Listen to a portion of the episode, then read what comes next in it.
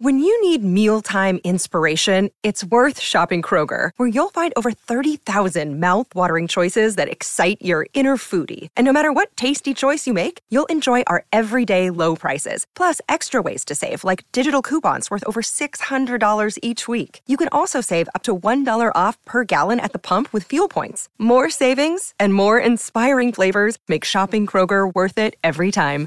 Kroger, fresh for everyone. Fuel restrictions apply. Starc to finish the over. England, one to keep themselves in the series. And out through point it goes for four. What a mighty celebration from Mark Wood and Chris Woakes. When Woakes walked in, they needed 80 to win. They win by three wickets, and the Ashes are well and truly alive. 2 1 at Headingley. Bryce McGain joins us to talk about the third Ashes test, of course, which England won by three wickets over there at Headingley last night. Bryce, welcome. Thank you very much, and uh, a bit weary, but uh, yeah, another exciting finish in the test. So, mate, it's on for young and old now, isn't it? The Ashes are alive, and England have found a young star in Harry Brook. So, uh, knocking them over is going to be a little bit harder. There's going to be three key wickets now. Yeah, it has been, and uh, Harry Brook was a thorn in the side, and as they tried to adapt to how to get him out, um, he was scoring really freely. He was so aggressive and uh, putting away it's a boundary just about in the first couple of balls that each new bowler would come on, he would go and attack and assert himself. Um, it wasn't without risk. They went past the outside edge many, many times, and uh, there was a few uh, a few chances. In the end, he wasn't able to be there when the winning runs were hit, but it was a superb innings by a young man. So, can Australia play Dave Warner in the next Test now? Do you think, Bryce? Look, it's a it's a good question. I think I think they they can and they will. I I, I just get the sense I I think they'll want this group to go ahead, this batting group to go ahead and win the Ashes. He batted well for 60 odd in the second Test at Lords, um, and, and, applied himself really well. A couple of miss out um, here in, in this in this game, but it really does look. I, I felt a little uneasy when he was just smiling, maybe bereft of ideas um, when he went out last time. 17 times as Broad got him out. And uh, he looked a little lost when uh, when that all uh, unfolded, and smiling as he walked off with, "I don't have many more ideas here." So, look, that was a bit of a worry. I think with him, it's probably more mental than it is about hitting more balls or technical. I think he just needs to just think it's another cricket ball coming to him rather than playing the man, so to speak. He just needs to worry about what the ball's doing and just go and play and play with freedom, um, which he seemed to do when he was at Lords. So I think they'll go with him, but it does propose all sorts of opportunities, um, whether it be Harris coming in um, with the changes or shuffling the order around a bit with maybe Chris Green coming in and maybe Head going up the order. There's all sorts of things because in one day cricket, a lot of these guys do bat up the top. So I've got some experience at it, albeit red ball cricket, particularly in England, very, very different proposition opening the batting. Yeah, no, it's a, he's got some thinking to do. It was a pretty good seed that got David Warner in the second dig, by the way. The one that um, pitches you on bet.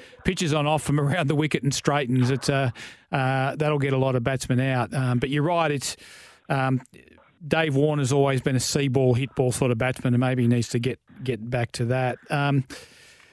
Can you play two all rounders if you're Australia? Can Cameron Green and Mitchell Marsh play in the same team? Because Mitchell Marsh has, has to play now, doesn't he?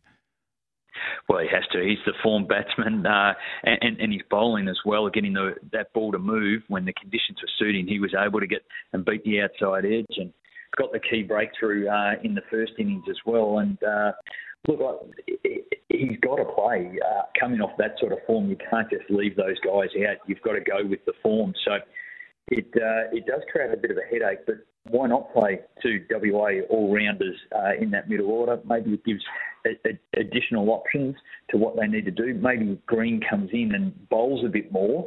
Um, and strengthens that batting lineup all the way down because we know, and it, has been uh, Andrew McDonald talking about the overheads. When it gets cloudy, suddenly the ball can be moving around, and then when it's sunny, it, it, it clears up. But having that extra depth in the batting lineup might be very, very valuable. So maybe it's bowling out, and in comes another all rounder. Something as simple as that, and let the boys bowl a bit more. Next question. Uh, Murphy is the spinner. Does he stay in the team? What do you expect from the pitch at Old Trafford? And will that be conducive to a young off spinner being able to have an impact? Yeah, I think it, it, an important balance uh, for Australia is having a spin option in there. He, he is Australia's next best option behind, obviously, Nathan Lyon. So I think that through balance, they will go with that. They didn't quite trust Trav Head when uh, at Lords.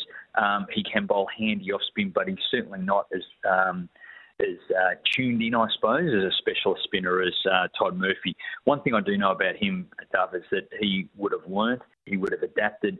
The, the, experience that he had in the little cameos that he bowled, particularly against Stokes when he was on that heater in the first innings, um, he, he would have learnt so much about where to bowl, what to set the field, how to calm him down, how to give him one and bowl to the batsman at the other end those types of things, um, he, he would have just programmed himself in. He'll work on that. They've got nine days. Um, they all have a bit of a break now, two or three days off. They'll go and refresh. Um, although it wouldn't surprise me one bit, Todd Murphy would be bowling every day, just executing those plans, putting himself in what he needs to do in that fourth test.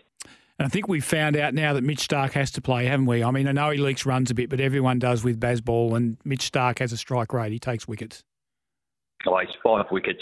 Uh, it was nearly going to turn the game. I was looking at how many more wickets we need. We need four more, and he had four at that stage. I said he could end up with eight because he could just blow it away. And I think even just those wide balls with the big angle going across to take the outside edge as they looked to blaze it through the offside, you know, that that's still a wicket taking ball with the protection on the boundary. So, look, we knew they were going to be odd fields and uh, there would be a bit more protection out, and that probably suits Starc a bit because his wicket taking ball is as good as any. That late moving one, blasting through defences or bar, blasting through drives or taking outside edges. Um, yeah, he, he's a genuine strike weapon, and yeah, we, we do need him and that change in the team. So yeah, I would be absolutely including him in that fourth test. Bryce McGain, his thoughts, of course, uh, always joins us and uh, offers great insights in cricket. Bryce, sorry to keep you waiting today, mate. Um, we were waffling on about football disasters over here in Western Australia. Thanks for joining us. Look forward to more of your insights as the Ashes go on. I'll let you get back to that football. It's a bit of work to be done there. You might need a few more hours uh, to, to keep honing in on where the issues are in WA football, but uh, great to catch up with you and have a ripper day, everyone. Yeah, they're like the uh, Australian bowling attack. The issues are many and varied at the moment. Thanks, Bryce. All right, we'll take a break a and be back to wind up the show after the break.